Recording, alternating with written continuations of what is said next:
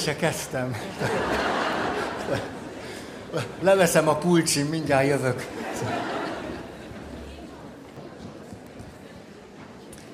Isten hozott benneteket. Nagyon köszöntlek mindannyiótokat, meg szívből köszönöm ezt a fogadtatást.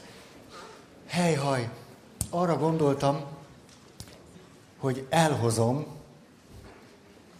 nem beszéltem meg senkivel, és hogy bennem él nagyon az a sok kép, amikor mondjuk egy foci csapat megnyeri a VB-t vagy az EB-t, és akkor kap egy kupát, és ott állnak a foci csapat tagjai, és átveszi azt a csapatkapitány, és utána szépen odaadja mindenkinek.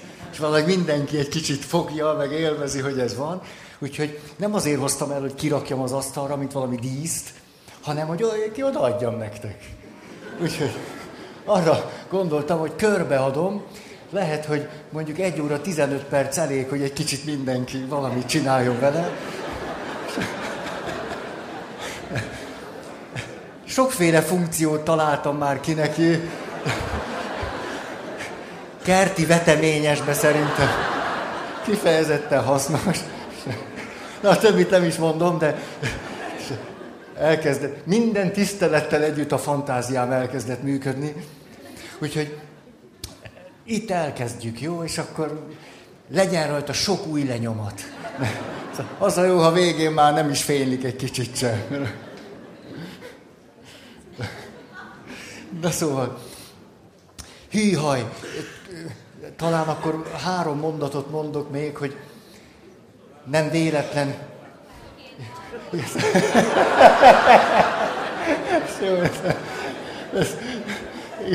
hogy add tovább, kérlek. Ez, ez,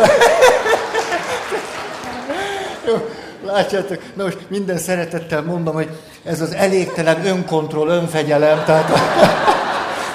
Köszönöm szépen. Nagy Valami, valamit elsodort engem. Tényleg így van. Szóval nagyon, nagyon köszönöm.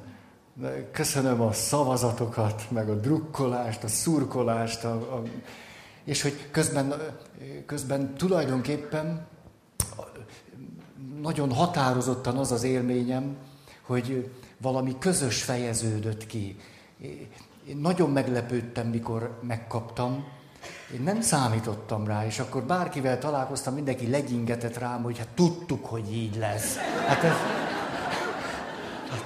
De ettől nem lett könnyebb az életem, hogy megint kiderült, hogy valamit jobban tudtok, mint én. Zavarba ejt, hogy mégis én állok itt. Szóval, szóval valami olyasmi, hogy ne, nem is nem tudom elmondani. Csak hogy valami, valamit együtt, vagy közösen, hogy tényleg nem tudom elmondani, és hogy néhány napja tulajdonképpen kisebb-nagyobb mértékben módosult tudatállapotban vagyok. A, leg, a legkomolyabban. Két napig nem, nem, nem voltam józan eszemnél, valami olyan érzésem van, mint hogyha nem, nem tudom, milyen érzésem van. Nem tudom, meg vagyok zavarodva. De, de, um, igen, talán még egy, hogy, hogy megnézegettem, tulajdonképpen pap még nem is kapott prima primissima közönségdíjat, nem kapott, pedig ugye tíz éve van. Tessék? Ja. És hogy, hogy mentálhigiénés szakember pedig tudtommal, így, hogy mentálhigiénés szakember, egyáltalán nem kapott még valamilyen elismerést mentálhigiénés szakemberként. Úgyhogy ezért volt nekem nagyon fontos, hogy azt a néhány mondatot mondjam ott az átvételkor, mert, mert ezt egy nagyon nagy dolognak tartom, mint hogyha elkezdenénk annak az értékét, értelmét látni, hogy, és tudjátok, ez lett a szeptember-októberben valahogyan a veszőparipám, még ha nem is mondom nagyon sokat, hogy hol van. Jó, csak ne, izgulok, értetek, hogy ne hogy, hogy, Jézus arról beszél, hogy boldogok a lelki szegények, övék a mennyek országa, és hogy amennyire nagyon-nagyon mélységesen fontos ez a mondat, annyira azt gondolom, hogy boldogtalanok a lelki nyomorúságban élők. És hogy éppen egy nagy mentálhigiénés konferencián voltam pár hónappal ezelőtt, és akkor ott az EU-s vizsgálat nagy kutatás eredménye az volt, hogy a tíz Európai Uniós tagállamban élő embereket leginkább érintő betegség közül öt már mentális betegség. De ez az öt, ez a nagyon látványosan mentális betegség. A többiben is nagyon-nagyon ott van az, amit így szoktunk mondani, hogy mentál, vagy mentálhigiéné, vagy annak a, a valamiféle sebzettsége. És hogy, hogy de nagy dolog az, hogyha, hogyha ezzel akarunk valamit kezdeni. Ez, ez nagyon nagy, nagy dolog. Na, elégtelen önkontroll, önfegyelem. Múltkor mondtam nektek, hogy írtam 29 pontot. Elsősorban Máté Gábor Szétszórt elmék című könyvéből nyertem sok ihletet, hogyha részletesebben akartok sok mindenről olvasni, akkor ez Máté Gábor Szétszórt elmék. Ő az egész könyvében figyelemhiány zavarral élő gyerekekről beszél, mert hogy ő is az volt gyerekkorában, és az összes gyereke is az volt gyerekkorában, de most már mindenki figyelemhiány zavarral küzdő felnőtt. És a, tehát látnivaló a fejlődés íve. És a, minden esetre emlékeztek, ki rakosgattuk, volt egy feleség,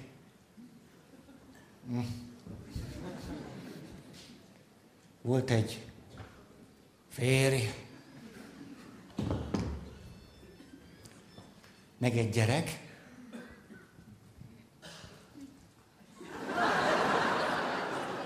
Nem tudom, látjátok-e? Ez egy Snoopis alsó.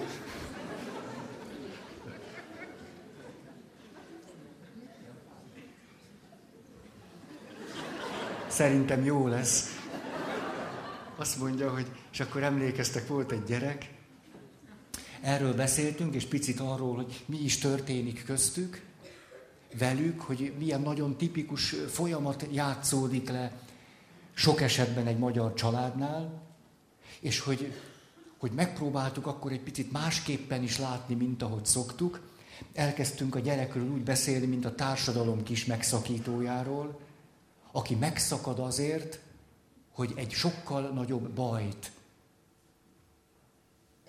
elhárítson, de hogy közben pedig milyen nagy eredmény az tőlünk felnőttektől, hogyha egy biztosítéknak vagy kis megszakadónak a megszakadását nem úgy értelmezzük, hogy mit csinálsz már, hanem hogy valami nagyon fontosat tettél értünk. Tehát nem a biztosítékra vagyok dühös, mert megszakadt, hanem azt látom, hogy éppen értem, ezért a rendszerért tett valamit. És aztán volt egy nagyon fontos mondatunk, szerintem jó pofa mondat ez. Olyan jó, kádban ülve találtam ki. Továbbra is jó a kádba merülni. Ez pedig az, hogy nem a gyerekkel van a baj, hanem a baj van a gyerekkel. Emlékeztek, ez volt a fontos mondatunk. Nem a gyerekkel van a baj, hanem a baj van a gyerekkel. És most mondanám egymás után még ezeket a mondatokat, elég sok mindent próbáltam megfogalmazni. Most nem ismétlek, hanem csak úgy mondom. Azt mondja, emlékezz, de akkor mégiscsak ismétlek. Hogy kiabál a szülő, és azt mondja, hallod, amit mondok? És a gyerek nem azt hallja elsősorban, amit mond a szülő, hanem ahogyan mondja. És hogy minél inkább kiabálunk, és minél inkább szorog a, szorong a gyerek, annál kevésbé van esély a gyereknek is, meg a szülőnek is hogy a gyerek azt hallja, amit a szülő mond, és annál valószínűbb lesz, hogy a gyerek azt hallja, ahogyan a szülő mondja. Ebből következik valami, mégpedig az, hogy a gyerek minél inkább azt hallja, ahogyan a szülő mondja, vagyis az érzéseket és az érzelmeket, ahogyan ő észleli, annál inkább az érzésekre és az érzelmekre fog válaszolni. Nem pedig a mondat tartalmára. Tehát kiabálhatja a szülő, hogy hányszor mondjam, hogy figyelj oda! Minél nagyobb szorongást kelt ez egy gyerekben, hosszú távon minél inkább szinte forgatókönyvszerűen valami ilyesmi történik, a gyerek annál inkább nem a tartalomra, hanem az érzelemre fog reagálni. Ráadásul a szülő érzelmeire való reakció a gyerekben, mert hogy gyerek, már pláne azért is, nagyon sok nem tudatos érzelmi választ fog szülni.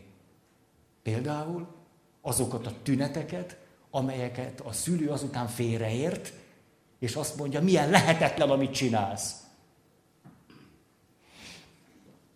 Következő, ezért aztán talán ezt is emlegettem nektek, hogy ugye fölmerül ez a kérdés, hogy jó, de most akkor a, a, a szülő állandóan vattázza a gyereket, akkor most a szülő nem lehet haragos, most nem, nem, nem horkanhatok föl valami miatt, főleg, hogyha az teljesen megfelelő ott abban a helyzetben. Ugye erről talán még említettünk egy dolgot, és akkor ezt mondtuk, hogy, hogy na itt éppen nem arról van szó, hogy egy szülő ne lehetne haragos, ne lehetne az ott megfelelő, hogy éppen a haragját kifejezi, nem a gyereket veszélyeztető módon, fizikailag vagy érzelmileg, de hogy, de hogy akkor azt mondhatjuk, hogy tulajdonképpen nem is a haragon van itt a hangsúly, meg a harag kifejezésén, és azon, hogy jaj, akkor mit tesz majd az a gyerekkel, hanem sokkal inkább a kötődésen. Vagyis, ha van biztonságos kötődés, hogyha én biztonságban vagyok a családban, anyánál és apánál, akkor ebben a biztonságos közegben éppenséggel a harag is elfér. Mert van egy talaj, vagy van egy kéz, ami engem megtart. Ez az az összetartó erő, ami a családból árad. Az a biztonság, hogy, hogy örülünk neked. Örülünk, hogy vagy. Fontos vagy nekünk. Akármit is csinálsz. És hogyha ez a biztonságos háttér megvan, akkor ott a harag minden további nélkül megjelenhet. Mert nem fenyegeti sem a gyereket, sem ezt a biztonságos hátteret. És tulajdonképpen ezt mindenki meg is éli. Ezért megengedhető a harag. Hogyha nincsen meg ez a biztonságos világ, a szülők nem tudnak a gyerekre hangolódni, és ezért a gyerek elárvul, és túlságosan a szorongásaival marad, akkor pedig nem az a probléma, nem az a kérdés, hogy most akkor hogy fejezze ki a szülő a haragját, vagy ne fejezze ki, mert a probléma nem ott van, hanem a kötődés hiányával. Tehát azt lehetne mondani, hogy a biztonságos kötődésben minden további nélkül helye van a haragnak. A bizonytalan kötődésben viszont nincsen helye a gyereknek. Ott a gyerek nem fér el, mert a szülő kiszolgáltatottabb, ő maga is szorong, ő maga is lehet, hogy már a családi háttérből egy bizonytalan kötődési mintát hozott, ezért tényleg maga a szülő elveszti a talajt a lába alól a gyerekének a magatartása kapcsán, és ahogy a nő szorong, és ő veszti el a talajt a lába alól, ebbe a helyzetben neki már nem fér bele a gyerek. Sok lesz neki a gyerek. Azért, mert ő maga sem tud biztonságosan kötődni. Tehát ezért fogalmaztam ezt így meg, hogy a biztonságos kötődésben elfér a harag, a bizonytalanban viszont nem fér el a gyerek. Ezért a kérdés sokkal inkább a kötődés megerősítése, mint sem az a kérdés, hogy most így haragudjak, úgy haragudjak, vagy hogy csináljam. Oké? Okay? Aztán nem egyszer látjuk azt, hogy a szülő szorong, a szorongásból valami olyasmit tesz, ami egyáltalán nincsen a gyerek javára, majd pedig ezt nem ismeri el, hanem amikor a gyerek a maga természetes módján kifejezi, hogy vele valami nem jó dolog történt, nyilván azt ugye tudjátok, minél kiszolgáltatottabbak vagyunk, annál kevésbé van módunk arra, hogy megfelelő módon tiltakozzunk. Márpedig a szülő és a gyerek között van valamiféle hierarchikus viszony. Ezért nagyon, nagyon nehéz helyzetbe hozzuk a gyerekeket, hogyha magunknak megengedjük az indulataink kifejezését, de a gyerekeknél tiltjuk. Azért, mert ő kiszolgáltatottabb helyzetben van, mint mi, ezért tulajdonképpen egy kiszolgáltatottabb félnél sokkal inkább megértőnek kellene lennünk azzal kapcsolatban, ahogyan a tiltakozását vagy a nem tetszését kifejezi, hiszen ő egy alávetett pozícióból tudja csak ezt megtenni. Könnyű nagyvonalúnak lenni a hatalom pozíciójából. Könnyű megértőnek lenni, meg meghallgatónak, meg odafigyelőnek. Ugye? Mert nálam van a hatalom. Az nem egy akkora szám akkor. De legyek én az alávetett pozícióban. Ezért azok, minél inkább van, vagy összpontosul valakinél hatalom, ez lehet egy szülői erő vagy hatalom. Szívesebben mondanám persze így, hogy kompetencia, mert nem a hatalom a lényeg. Hát minél inkább ott van a kompetencia és a felelősség, annál inkább a szülőnek a lehetősége és szabadsága az, hogy elfogadja, hogy az alávetett helyzetben nem a legkultúráltabb módon fejez ki egy gyerek valamit. Mert éppenséggel ez reális, hogy így legyen. Igen, a kör ott szokott bezáródni, amikor a szülő a hatalom pozíciójából tesz valamit, a gyerek az alávetettség pozíciójából valahogyan megpróbálja kifejezni magát és tiltakozik, és a szülő hogy folytatja ezt a sort, bocsánatkérést követel a gyerektől. És akkor bezárult egy kör. Ugye ez fáj, fájó, fájó.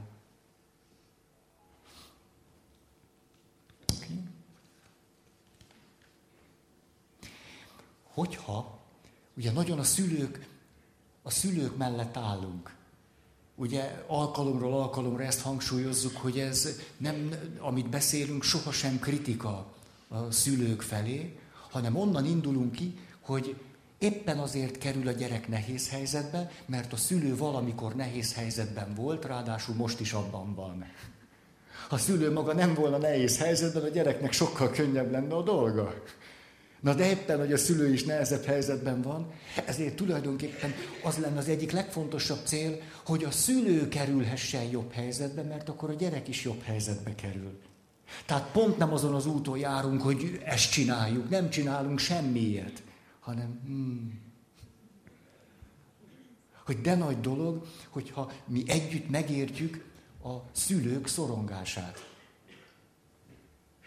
És elismerjük, egyszer csak elkezdjük tudatosítani, hogy igen, szorongunk. Hogy szülőként egy csomó szorongást hozunk, vagy kötődési nehézségeinket.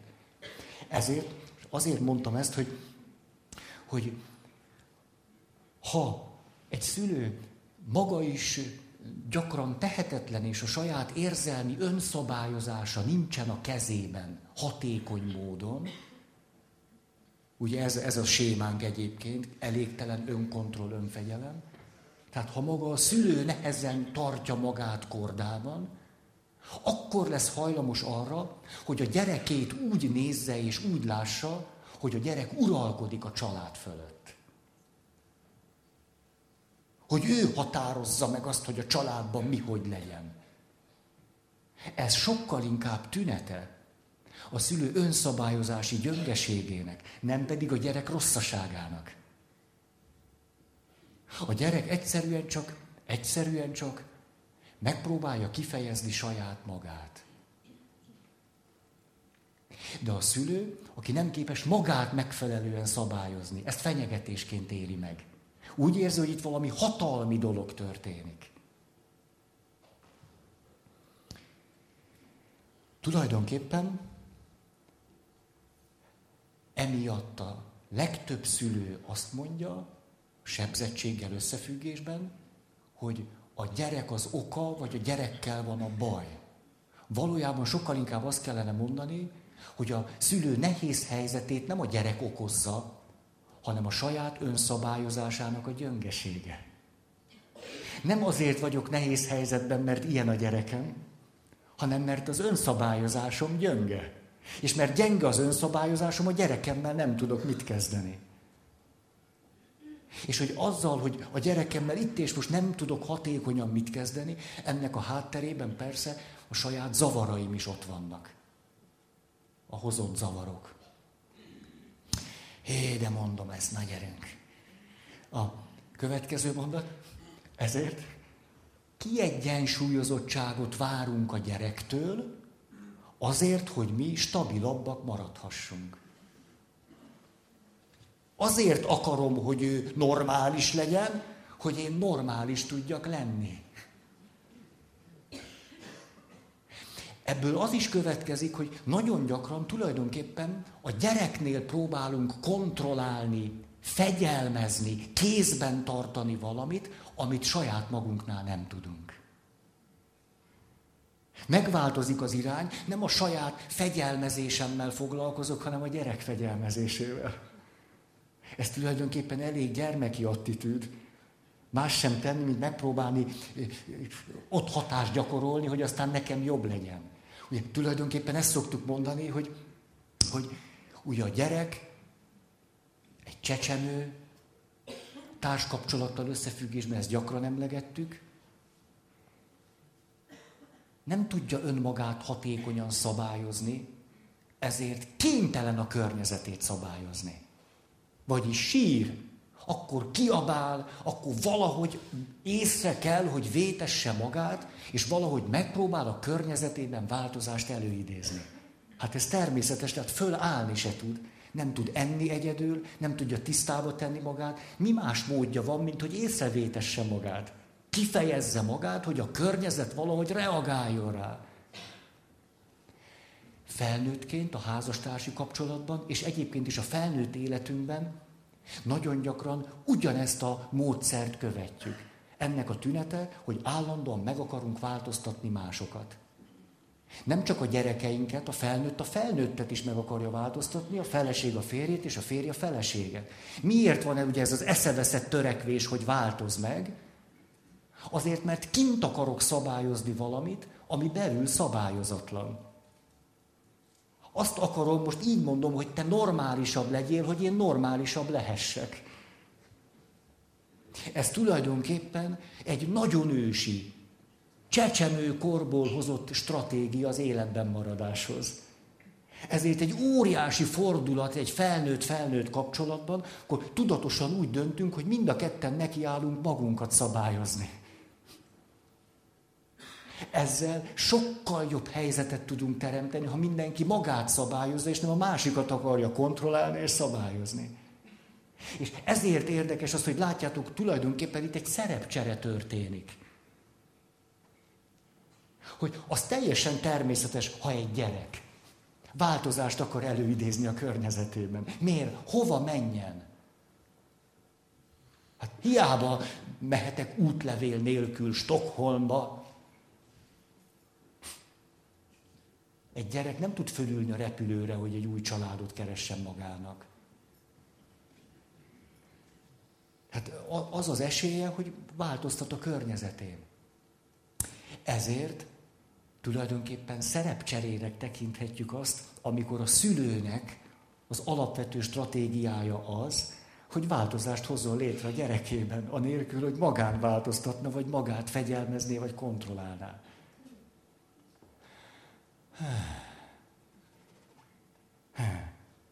És közben ugye az a paradoxon, hogy miközben magammal nem teszem, meg a gyerekemtől elvárom. Elvárom. Következő mondat, ezért ahhoz, hogy valaki az önszabályozásra el tudjon jutni, önfegyelemre, önkontrollra, önszabályozásra, tulajdonképpen egyre kevesebb irányításra és egyre több kísérésre van szüksége.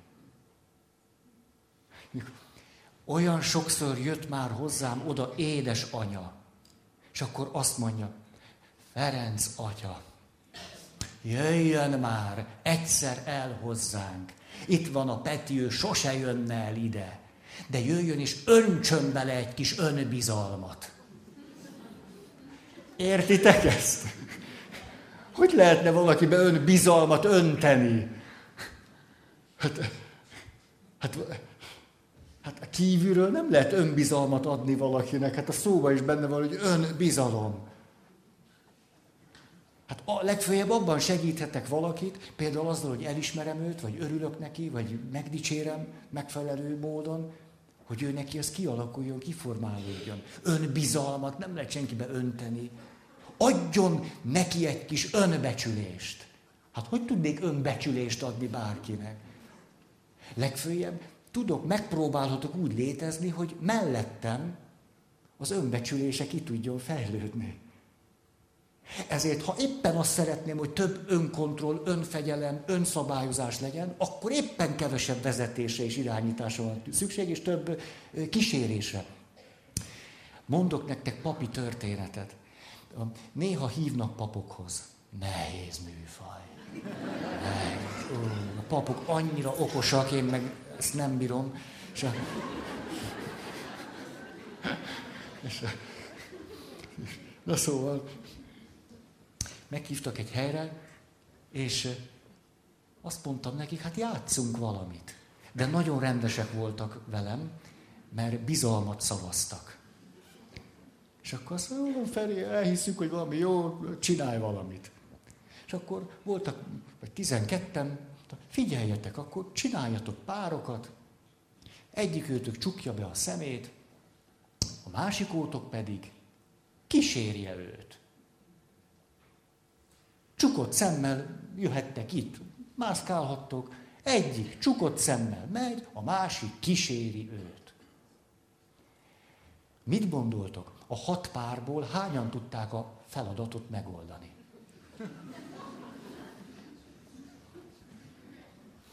Egy se. Most az lenne a kérdésem, szerintetek miért nem? Felnőtt emberekről van szó, és egy nagyon egyszerű feladat volt. Aha. Aha. Hm. Az történt, hogy Péter, gyere egy kicsit, segíts nekem. Gyere! Mondjuk Péter egy lelkész, és a, ugye, becsukta a szemét, nem kell most becsuknod, nem kell, nem kell, nem, nem, nem, nem, nem az így nehéz így, nem. És akkor, mikor az volt a feladat, hogy na akkor veze, ö, kísérjük, akkor majdnem mindig valami történt, valahogy megfogta a másikat, és akkor elindult vele. Gyere velem! Ne akaratoskodj itt, légy szíves. Szerintetek ez mennyire kísérés így? Így húzom a Péter. Gyere már, te feladat van, nem szórakozzál. Szóval az történt, köszönöm, köszönöm, hogy hat párból mind a hat kisebb-nagyobb erőszakkal, mert hát, hogy a másik nem lát, neki állt őt húzni, vonni. De az volt az érdekes, hogy én erre nem számítottam. Tényleg nem. Ebből is látszik, hogy állandóan lehet valamit tanulni. Én ott ültem, néztem őket, ahogy egyre magabiztosabban rontották el a feladatot. És próbáltam rájönni, hogy tulajdonképpen ez most mi? Hogy hát nem azt mondtam, hogy kísérjék. Mert hogy senki nem kísért senkit, hanem voltak, akiket vezettek, és volt, aki meg vezetett. És akkor elkezdtünk erről beszélgetni, hogy, hogy tulajdonképpen szerintetek mi történt. Nagyon izgalmas beszélgetés volt. Nagyon. Tehát, hogy ott 40-50-60 éves papok életükben először élmény szinten átélték, hogy mi a különbség a kísérés meg a vezetés között. Ez nagy dolog. És annyira fontos lett ott az a nap, hogy mikor, de több mint egy órát beszélgettünk erről. Egy ilyen elemi közös élményünk lett. Nagyon olyan jó közös munka volt. És akkor, mikor ez lement a beszélgetés, akkor ők kérték, hogy csináljuk meg még egyszer. Hát ez nem igaz, hogy nem tudok valakit kísérni. Hát ez lehetetlen, hogy nem vagyok rá képes. És akkor egyszer csak lett hat ember, aki becsukta a szemét, csak mellettük állt valaki, és a következő volt, ez, előtted asztal. Jobbra a fal. Vigyázz, mert két lépés múlva beleütközöl a radiátorba. Ez kísérés. Egyszer csak senki nem ragadott meg senkit, nem húzta, vonta a másikat kísérés címen. Hanem ott állt mellett, és azt egyszerűen tudósította őt arról, hogy mi van, hogy nézd, itt ez egy veszélyes dolog. Itt, itt érdemes megállnod, és akkor itt fordulhatsz jobbra. Ott, ott már nem tudsz tovább menni. Ez kísérés. Tulajdonképpen azon gondolkodtam, hogy, hogy mi történik velünk, hogy felnőttként, felnőttként, esetleg még aztán papként vagy lelkészként, ennyire érzéketlenek tudunk lenni azzal kapcsolatban, hogy kísérni valakit. És mikor meghalljuk ezt, hogy kísér valakit, beindul valami folyamat, és már is húzzuk, vonjuk őt. És itt egy másik élményemet is hagy mondjam, elnézést, ha tudom valamit már ismétlek, nem tudom, valahogy így állt bennem össze, nem akarom kihagyni ezt a lépést. Hogy ezért lett nekem nagyon fontos néhány évvel ezelőtt, amikor rájöttem, hogy tulajdonképpen a Szent Misében hajlamosak vagyunk, beleértve engem is, az atya szerepében tetszelegni. Azért, mert valakire rá teszik ezt a valami csodát, hogy atya. Feri atya. Akkor kiállok vasárnap a szószék mögé, elkezdek beszélni.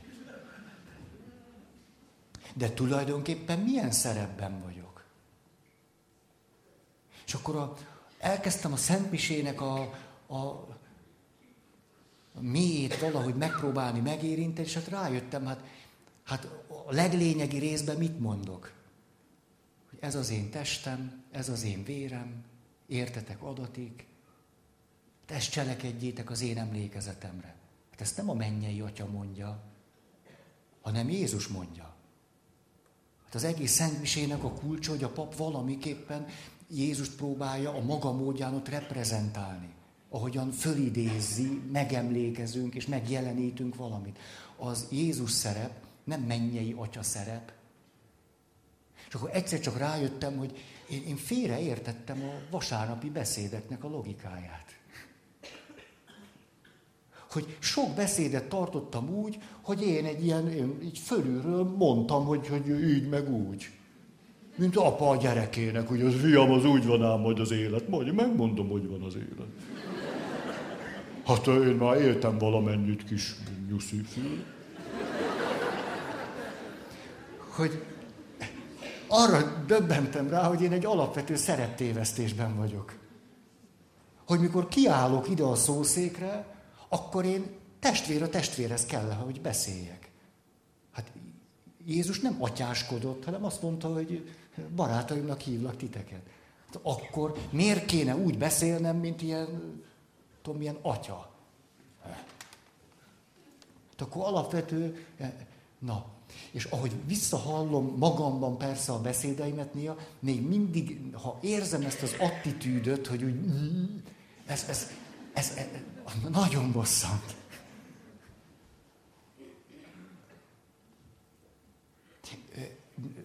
Jó pár évvel ezelőtt történt velem ez a fordulat, és azóta se hevertem még ki. Tehát azóta is így ben vagyok ennek a tanulásával. És persze egyre érzékenyebb lett a fülem, hogy mi mit csinálunk. Hogy tulajdonképpen valahogy, valahogy elveszi a józan eszünket az, ahogyan bennünket atyáznak. Hogy valami egy olyan, olyan szerep tévesztésbe kerülünk ezáltal, ami valami lényegvesztésig tud menni. Most nem, nem kritikát akartam gyakorolni bármi vagy bárki fölött, hanem hogy hogy is van ez? Jó, nem rágom a körmöm, mert felnőtt vagyok. Jó? Igen, ugye a következő mondat már mindebből következik, hogy a szülők gyakran azt várják el a gyerekeiktől, amire maguk képtelenek. Például klasszikus jelenet, hogy egy gyerek, aki a vacsorán nem bír magával. Kinek kellene egy vacsora alkalmával bírnia magával? Nyilván a szülőnek. Valójában a szülő nem bír magával, ahogyan a gyerekét látja. Ezért mindent elkövet azért, hogy a szülő, a szülő, hogy a gyereke kontrollálja magát.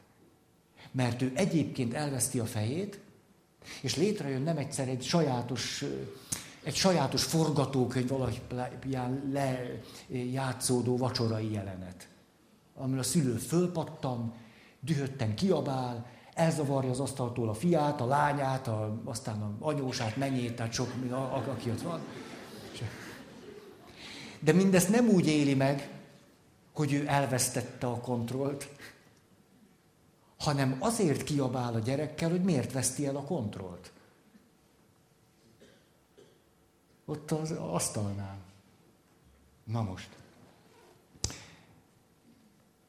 Mm. Oké? Okay. Ezért akkor így mondom, hogy ezért az alapkérdés nem is az, hogy hogyan neveljünk, hanem hogy ki nevel. A sokkal fontosabb kérdés, hogy ki nevel, mint hogy hogyan. Mikor nagyon sokat tanultam szakirodalmat, akkor rengeteg mindent begyömöszöltem a fejembe, hogy krízis leírása, hogyan ismerem föl a krízist, hogyan ismerem föl a szuicid krízist, hogyan ismerem föl ezt a neurózis, azt a személyiségzavart, mind begyömöszöltem a fejembe. De akkor egy pont után valamit elkezdtem nem érteni. Hogy miért van az, hogy ennyire pontosan le tudjuk írni, hogy hogy játszódik le a krízis az emberben, hogy az hát mindenkire jellemző. A krízis az úgy néz ki, hogy eltűnik a jövőkép, hogy most direkt nem, most nem fogom ezt felsorolni. De hogy ez mindenkinél így van. Akkor miért van az, hogy az egyik ember pozitívan jön ki a krízisből, a másik nem? Az egyik megerősödik a krízis által, a másik nem. Az egyik beleragad, és hiszonyú hosszú folyamat lesz, a másik... Emlékeztek, ahogy, ahogy ezt mondja Viktor Frankl, hogy, hogy igen, mert most mikor a New Yorki rabbi írt egy tulajdonképpen vitairatnak szánta, azt mondta, Auschwitz után nem lehet hinni Istenben. Emlékeztek erre? És akkor Frankl válaszolt, én ott voltam, és nem így van. Hogy a borzalom a gyönge, hit, gyönge lángot elfújta, az erőset felszította. Szóval én ezt tapasztaltam, nem azt, hogy Auschwitz után nem lehet hinni. Tehát akkor hiába tanulom meg, hogy mi jellemzi azt az embert, aki krízisben van, egészségedre. Hogyha arra nem figyelek, hogy ki az, aki krízisben van. Mert nem mindegy, hogy ki van krízisben. Mert ha egy érett, vagy egy éretlen személyiség van krízisben, akkor nem ugyanaz fog történni. Miközben a krízis ugyanaz. Mondhatjuk, hogy itt is látjuk a jegyeket, meg ott is látjuk a jegyeket. Csak nem ugyanaz fog történni. És mondjuk egy érettebb, egészségesebb személyiség magától a krízistől sem ijed meg, képes arra, mondjuk arra minimális önreflexióra, hogy azt tudja mondani, hogy én most krízisben vagyok, ezért adott esetben el tud menni, segítséget tud kérni, miközben iszonyú rosszul van. Ugyanolyan rosszul van, mint a másik, aki azonban, ha ezekre mind nem képes, mert ő maga a személyiségében nem olyan érett, mint ez az első, akkor más fog történni. Akkor hiába tanultuk meg, hogy a krízis ilyen vagy olyan, mert azt nem látjuk még, hogy ő milyen, és a másik milyen. Ezért ez például egy szakmai fordulat volt számomra, mikor rájöttem, hogy egyáltalán nem elég tudnom, hogy mi történik egy emberrel, a krízisben van. Ha nem tudom, hogy ki van krízisben. Hogy azt sosem spórolhatjuk meg, hogy találkozunk valakivel, és megpróbáljam érteni, hogy ki ő, és nem csak azt érteni, hogy mi történik vele. Ezért nagyon-nagyon tisztelem azokat a fantasztikus szakmaisággal rendelkező például pszichoterapeutákat, akik nem spórolják meg azt, hogy a klienseikkel találkozzanak. Tehát akik nem egyszerűen csak meg akarják érteni, hogy mi van vele, hanem arra kíváncsiak, hogy ki ő. És a Feldmár András jut ezzel kapcsolatban mindig eszembe, ő neki vannak gyönyörű írásai erről. Ahogy találkozott egy olyan klienssel, akit nem értett. És hihetetlenül megzavarodott. Egy, talán két évvel ezelőtt meséltem nektek ezt a történetet. Aki nő létére egy fiú szerepében beszélt a megpróbáltatásairól. Hogy a saját történetét nem tudta elmondani a saját nevében, csak a testvére nevében. Olyan volt, mintha egy nőből hirtelen egy fiú kezdett volna beszélni. És akkor így írja ezt a Feldmár András, hogy az történt, hogy elment tőlem a kliens, hirtelen úgy, úgy átment rajtam, hogy hú, nem jóját, itt valami nagy, nagy zűr van, na de tudom, hol van ez a szakirodalomban. És akkor ment a polchoz, és kinyújtotta a kezét a könyvér, és azt mondja, hogy kezembe volt a könyv, hirtelen eszembe jutott az, hogy ha most elolvasom, hogy mit mond erről a szakirodalom, el fogok távolodni a klienstől. Nem fogom tudni, hogy ő vele mi van. Azt fogom tudni, hogy mit mond a szakirodalom. Azt mondja, ennek a kliensnek sokkal nagyobb szüksége van arra, hogy én őt értsem meg, mint a szakirodalmat. Szóval ezért leraktam, hagytam, és elkezdtem valahogy őróla gondolkozni. Őt érezni, őt, őt valahogy az intuícióimat előhozni, hogy tulajdonképpen mi is van vele. És akkor lett egy nagyon sikeres folyamat. Ezért mondom azt, hogy, hogy tulajdonképpen maga az a szemléletmód, ahogy a nevelési elvek és egyebek, igen, ez mind fontos, de nem annyira fontos, hogy ki vagy te. És itt jöjjön egy, na ez egy nagyon izgalmas, nem tudom, nektek izgalmas, de tudom, én ilyen vagyok, hát nekem ez az izgalmas, hogy, hogy hogy van akkor a, a, a gyerekkel, a szükséglettel, a személyességgel, hogy tulajdonképpen látszólag úgy van, hogy egy magzat, vagy egy csecsemő egészségedre, vagy egy pici gyerek hihetetlenül arra szorul rá, hogy az anyja, az apja ott legyen, és ráhangolódjon, és fizikai, érzelmi szükségletek, és a többi. Valójában azonban minél kisebb egy gyerek, annál inkább mindegy neki, hogy kitől kapja meg, amire szüksége van. Ezt nem az anya meg az apa ellenében vagy vele szembe mondom, hanem képzeljünk el egy pici babát. Szerintetek válogathat? Ha egy pici babának nem adják meg a szülei, amire szüksége van, akkor egész biztos, hogy a következő helyes lépés az, ha azt valaki megadja. És nem mondjuk azt, nem, hát ezt az anyjának kéne. Hát látni való egész pici, az anyjára van szüksége. Hát biztos nem rám, mert én egy idegen vagyok. Úgyhogy ne is haragudj, de hát én nem, nem, nem, nem, nem hát az... Tehát most így mondanám, nem minősítés ez. A felszínen azt látjuk, hogy pont az anyjára van szüksége. Ha mélyre megyünk, azt mondjuk, hogy mindegy, hogy ki csak valakitől kapja meg. Ez nagyon érdekes, hogy a, most nem minősítésként, a felszínen azt látjuk, hogy nagyon személyhez kötött az, amire szüksége van.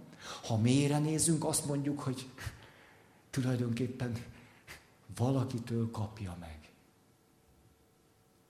És mi történik velünk, amikor egy társkapcsolatban felnőttek vagyunk? Előbb-utóbb mindig elér ez a dilemma, amit sokszor hangsúlyoztunk, hogy megtapasztalom azt, hogy valaki, aki azt mondja, hogy szeretlek, az alapvető szükségleteimet sem elégíti ki. Hogy nem képes rá. Jogos, érthető, normális, természetes emberi igényeimre nem tud pozitív választ adni, pedig ő a feleségem, vagy ő a férjem. Ez iszonyú terhet tud jelenteni, főleg azért, mert a másik tökéletlen, és nem is várhatjuk tőle, hogy ez másképpen legyen. Ebben a pillanatban lehetőségünk van egy döntésre, hogy most azt mondom el, hogy a szükségletemet bárki elégítse ki, mert nekem az a fontos, vagy pedig te.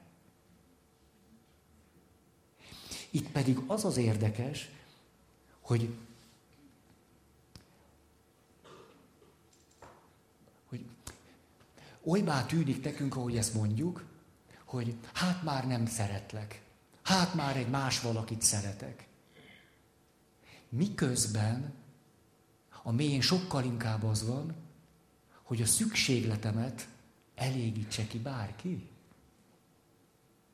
És ha te nem elégíted ki, keresek valakit, egy bárkit.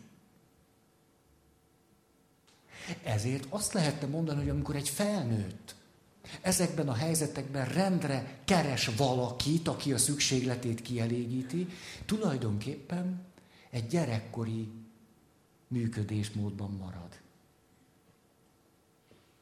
És a felnőttséghez pedig, vagy a fejlődéshez sokkal inkább az tartozna, hogy egy csecsemő nem válogathat, egy felnőtt pedig olyan értelemben igen, hogy azt mondom, téged választottalak.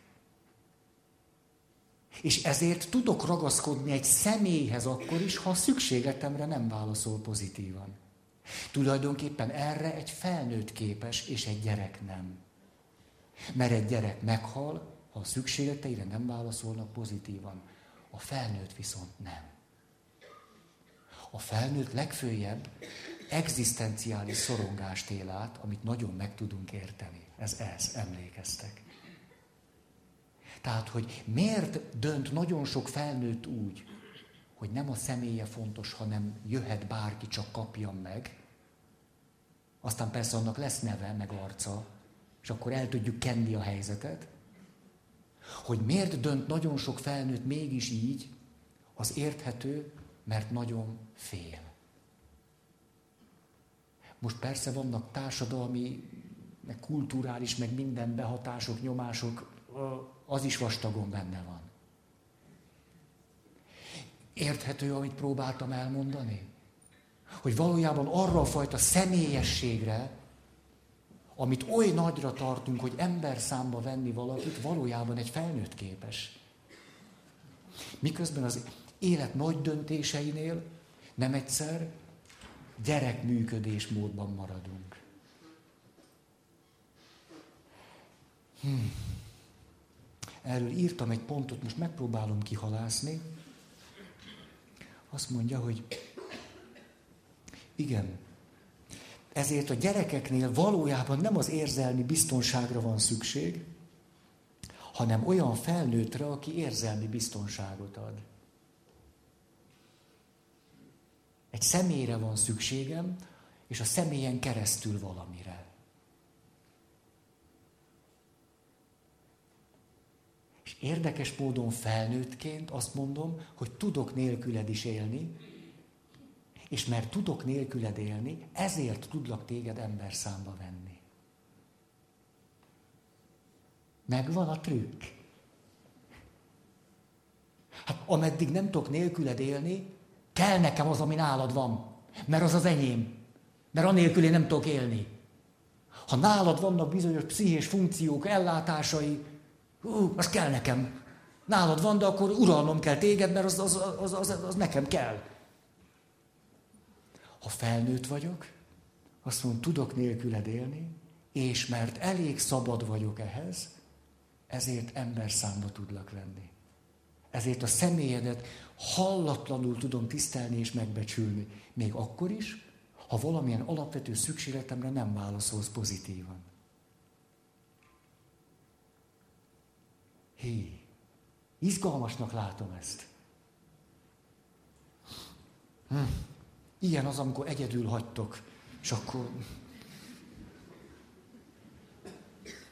A, ehhez fűznék annyit, hogy ezért ugye ott tart ez a micsoda, hogy tulajdonképpen nagyon nagy dolog, amit így hívnak, hogy laikus segítőnek lenni. Azt tudjátok, hogy a krízisben lévő embereknek a legnagyobb százaléka tulajdonképpen professzionális segítés nélkül jön ki a kríziséből. Hát több-kevesebb sikerrel, meg több-kevesebb romot maga után hagyva. Saját életében, meg a környezetében. Tehát sokszor annak azért van ára. De hogy milyen nagy dolog, hogyha ha egy valami alapmentalitásunk tud ahhoz lenni, hogy hogyan tudom magamat egy kapcsolatra odaadni. Mert akkor ott valami fontos dolog tud történni abban a kapcsolatban. Miközben én nem vagyok nála se okosabb, se ügyesebb, se semmisebb. Ez útban van itt. Jó. Aztán beszéltünk arról, csak, hogy ha azt szeretnénk, hogy a gyerekeink fejlődjenek, akkor nekünk kell fejlődni. Akkor kétség nem marad más hátra, mint hogy fejlődjünk. És vasárnap ezt úgy fejeztem ki, hogy de van bennünk egy naivitás, hogy lehet-e úgy fejlődni, hogy közben nem kell megváltoznunk. Most úgy szeretnénk. Úgy fejlődni, hogy nem kell magamon semmit csinálni, csak úgy fejlődök. Ugye, vagy lehet-e úgy változni, hogy nem változtatok magamon? Ez olyan jó lenne. Jön a változás, de nekem nem kell változtatnom semmit. Csak úgy jön. Ezek a naivitásaink. Fejlődni anélkül, hogy változnánk. És ehhez kapcsolódik egy naív kép. A naív kép azt jelenti, hogy mit jelent a fejlődés? Azt jelenti, hogy hat évesen ennyit gyűjtöttem össze az életből, élettapasztalatból, ez mind nálam van, akkor nyolc évesen már van egy jó kis dobozom, benne vannak a kincseim, és akkor tíz évesen ezt is kapom, tizenkettő, ez is van. Akkor ma érettségi, ez mind van, és akkor az élet az úgy néz ki, hogy egyre több minden van. Nem, hogy ez így, így, így növekszünk, hogy egyre több minden van. Ez naivitás. Mert hogy tudok hat évesből nyolc éves lenni? Hogyha nagyon sok mindent, ami a hat éves önmagam, azt elengedem. Különben sose leszek nyolc éves. Valójában a növekedés folyamatosan azzal jár, hogy valamit el kell engednem ahhoz, hogy valamit a kezembe tudjak venni. És nem tudom ezt kinőni anélkül, hogy ezt ne raknám le. Ezt le kell raknom, valamit el kell engednem. Ahhoz, hogy aztán ezt fölvehessem. Az jutott, hogy a boxoló azok. Szóval valójában a növekedés azt jelenti, hogy minél inkább növekszik valaki, annál inkább el kell hagynia egy csomó mindent. Ahhoz, hogy a növekedés megtörténjen. Tehát nem egyszerűen csak még és még és még. Ez a mi világunknak egy azt hiszem, ez egy valami ilyen kollektív tévedésünk. Ugye a növekedést úgy képzeljük el, mint egy ilyen mennyiségi, híz, hízunk.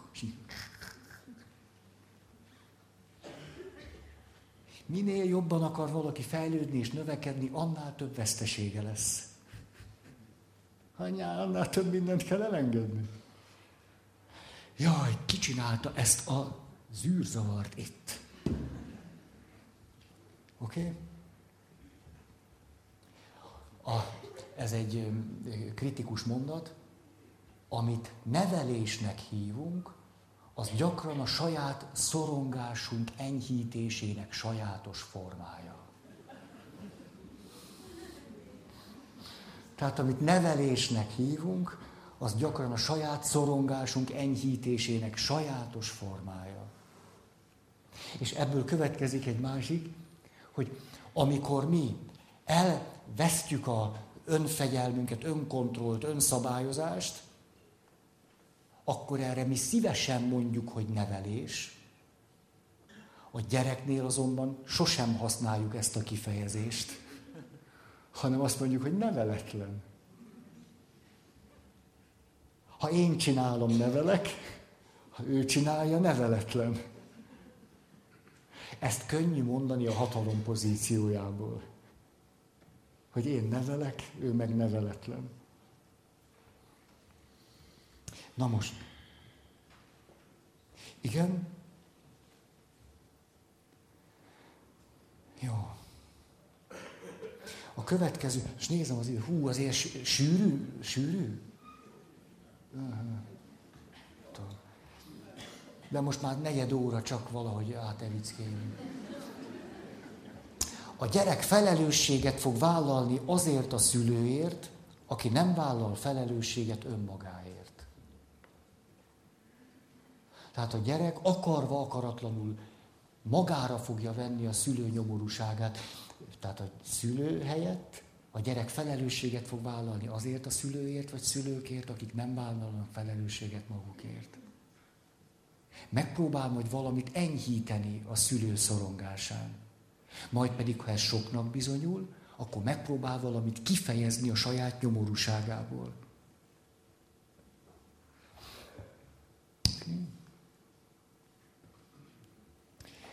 Ez az. A legtöbb szülő, akiről most beszélünk, valójában nagyon igényes, és nagyon szeretne jól, jól apa meg anya lenni. De ez nem egyszer éppen túlzás, mert ez azt jelenti, hogy miért is, hogyha én egész egészséges és normális vagyok, az mit föltételez? Azáltal tudok valahogy egészséges és így mondom, normális lenni, hogy a gyönge részeimmel is meg tudtam barátkozni. Hogy el tudtam fogadni magamat. Azt tudok változtatni, amit elfogadtam. Ez azt jelenti, hogy valamennyire az árnyékommal tudtam már mit kezdeni. Hogy a gyönge részeimet nem megvetem, és a jó részeimet meg nem idealizálom, hanem egyben látom ezt a kettőt. Tehát így vagyok, valahogy össze vagyok rakva, van ilyen, meg olyan, meg... Na de, na de, a mondat így szól, az önmagam felé irányuló túlzott elvárások a gyerekeknél találnak célba. Ha én nem békéltem meg a saját nyomorúságommal, az először azt el kellene ismernem, hogy szorongok, vagy gyöngeségeim vannak, és azzal valamit, valamit kezdeni, megbecsülni magam így is, ahogy vagyok. Éppen ennek hiányában megpróbálok tökéletes lenni. A legjobb anya, a legtökéletesebb apa lenni. Ez eleve kudarca van ítélve, és hogyan próbálok én a lehető legjobb anya lenni, hogy a gyerekeim felé túlzott elvárásokat támasztok. Hiszen akkor a gyerekek lesznek a tükrei annak, hogy én jó anya vagyok-e, vagy nem. Jó apa vagyok-e, vagy nem. Ezért a gyerekeimnek muszáj tökéletesnek lenni. Ha én el tudtam magamban fogadni a gyöngerészeim, a gyerekeknél is el tudom. Ha én azt tudom mondani, én, nekem elég, ha én vagy egy elég jó szülő leszek. El tudom fogadni, hogy te meg egy elég jó gyerek vagy. Ha én azt tudom mondani, próbálok nagyon igényesen élni, de el tudom fogadni, hogy csak egy elég jó pap maradok. Egész életemben csak egy elég jó pap leszek, ha jól csinálom. De elég jó. Ez nagy segítség lesz nektek. El tudok fogadni nagyon sok mindenki. Hát, hogy elég jó köröztények vagytok. Hát, akkor valamit közösen csinálunk elég jól. Ha én nem bírom elviselni a tökéletlenségem, akkor a saját törekvésem általában céltáblává fog téged tenni. Tehát a szülő túlzott törekvése a tökéletességre a gyerekeket céltáblává teszi. Hey, mondjak még ilyeneket? Elég úgy, jó, belehúztam. Jó van. Na most, hát ez már egy ilyen karácsony előzetese. A legértékesebb ajándék a gyereknek, ha szeretjük, a szeretetet nem lehet mondani. Tehát szeretet, Jézus, Isten, nem, nem. Ezeket nem fogadom el jó válasznak, mert ezekhez nem kell gondolkodni. Tehát ezek a gondolkozás nélküli jó válaszaink, de így folytattam ezt, hogy a legértékesebb ajándék a gyereknek, ha őt a legértékesebb ajándéknak tartjuk. A gyereknek a legértékesebb ajándék az, ha én őt a legértékesebb ajándéknak tartom. Ez akkor azt jelenti, hogy a gyerekemet önmagával ajándékozom meg. Hát ezt szépnek látom. Egy gyereket megajándékozni önmagával. Ha ő számomra legértékesebb ajándék, akkor azt mondom, lehetsz ilyen. Lehetsz ilyen. Örülök neked. Örülök a létezésednek. Örömet okozok az, hogy te vagy. Akkor őt önmagával meg tudom ajándékozni. Emlékeztek, ennek a lélektani működésmódját már sokszor elemezgettük, ezt most nem akarom ragozni. Hogy hogyan tükröződik egy gyerek a szüleiben. A gyerek nem tudja, hogy ő értékes, értékesnek látom, megtanulja rajtam keresztül, hogy értékes. Tehát egy gyereket megajándékozhatom önmagával akkor, ha őt a legnagyobb ajándéknak tartom.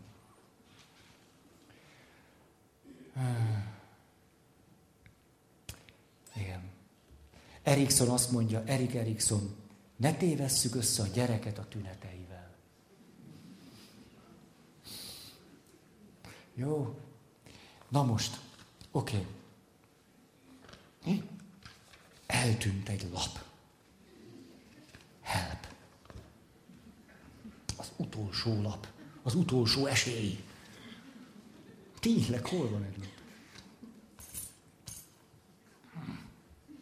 Ez az. Ez az.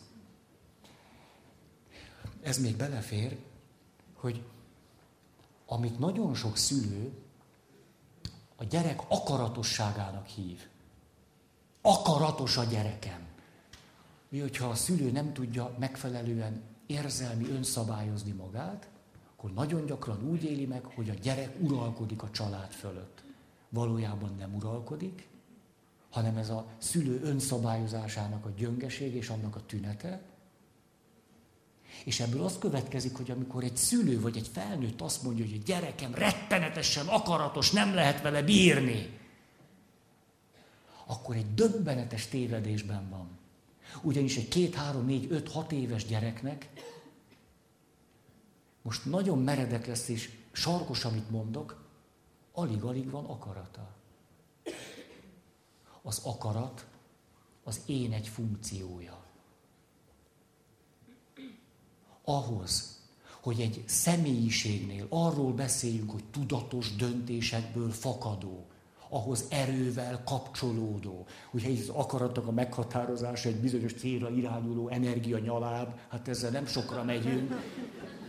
De most képzel, tényleg ilyen megkötött, hogy, hogy akaratról, szabad akaratról mikor beszélhetünk? Ha valakinek van már kifejlett akarata, énje, ami az, az akaratahoz tud kapcsolódni, autonómiája, belátása, döntéshozatal, mérleglés, reflexió, stb. Tehát arról, hogy egyáltalán azt mondjuk, hogy ő egy nagyon tudatos, akaratlagos tevékenységet csinál, hát ahhoz a személyiség bizonyos érettségére van szükség. Miközben, hát hányszor beszéltünk erről, hogy 6-7 éves korra tehető az, hogy egyáltalán kialakul az, amit így névünk, hogy felettes én hogy egyáltalán a lelki ismeret, az én ideál megjelenik. Hogy belsővé válik valami. Ezért, mikor azt mondjuk egy három éves gyerekre, hogy az akaratával terrorizálja a környezetét, hát valójában egy teljes értelmetlenséget állítunk. Az nem azt jelenti, hogy a gyerek nem azt csinálja, amit csinál, csak az nem az akarata, hanem reakciója valamire. vagy önmagának a kifejezése. De az nem az akarata. Egy felnőttnek van jó esetben akarata, egy gyereknek csak a fejlődéssel együtt nő meg az akarata. Hadd ütköztessem ezt egy másik információval. Emlékeztek? Hogy Csepeli György kutatása, hogy Magyarországon a rendszer nem a, a gazdasági világválság kapcsán milyen belső változás jött létre bennünk a bizalom összefüggésében, is kiderült, hogy majdnem 70%-a a felnőtt magyar lakosságnak passzív szenvedő. Passzívan elszenvedjük azt, ami történik velünk.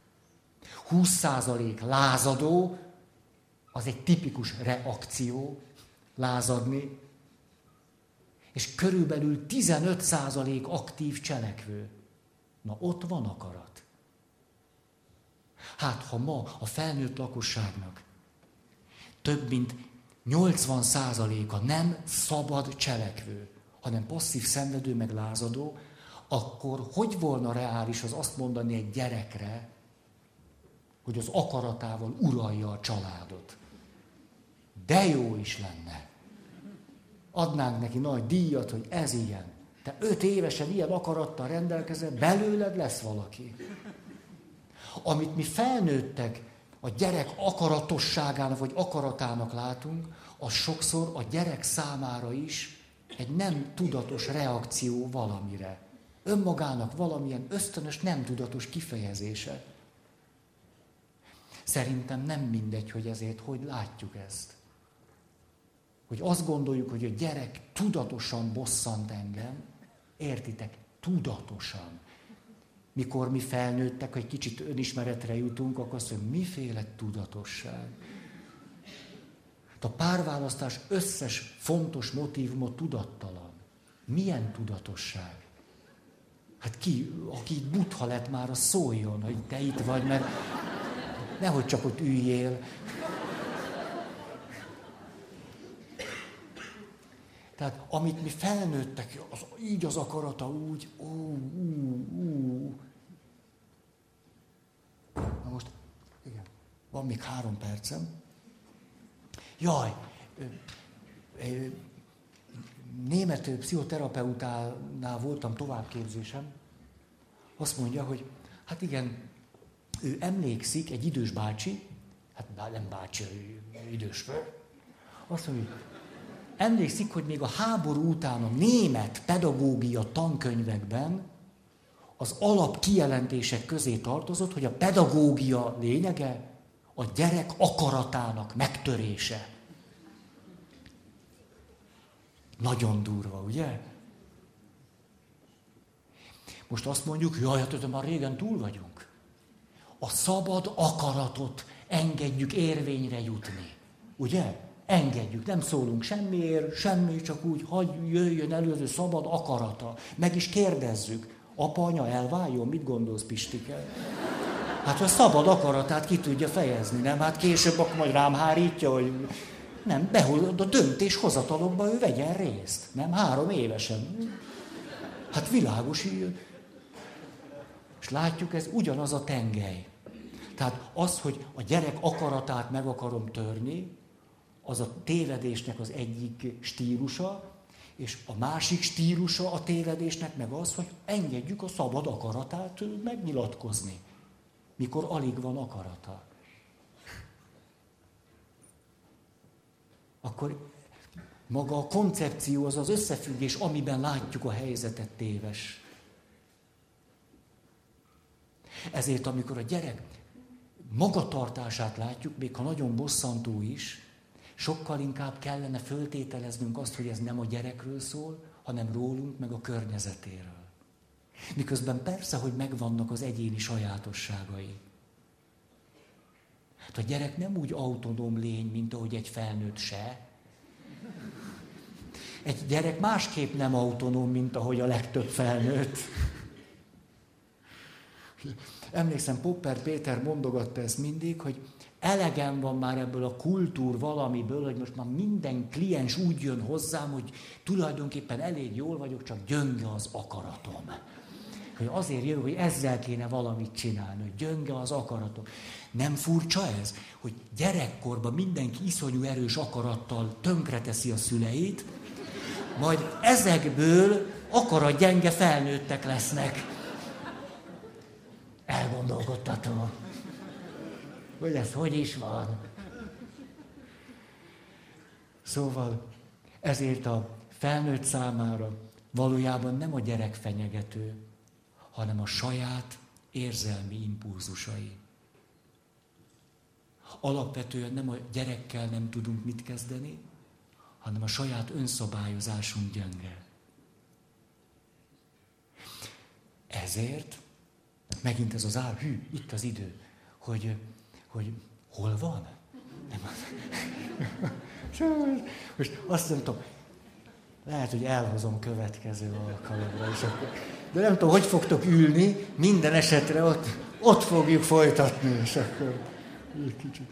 Jó, befejezem ezt, így vagyok, módosult tudatállapot megmaradt. Nagyon köszönöm a figyelmeteket. Köszönöm.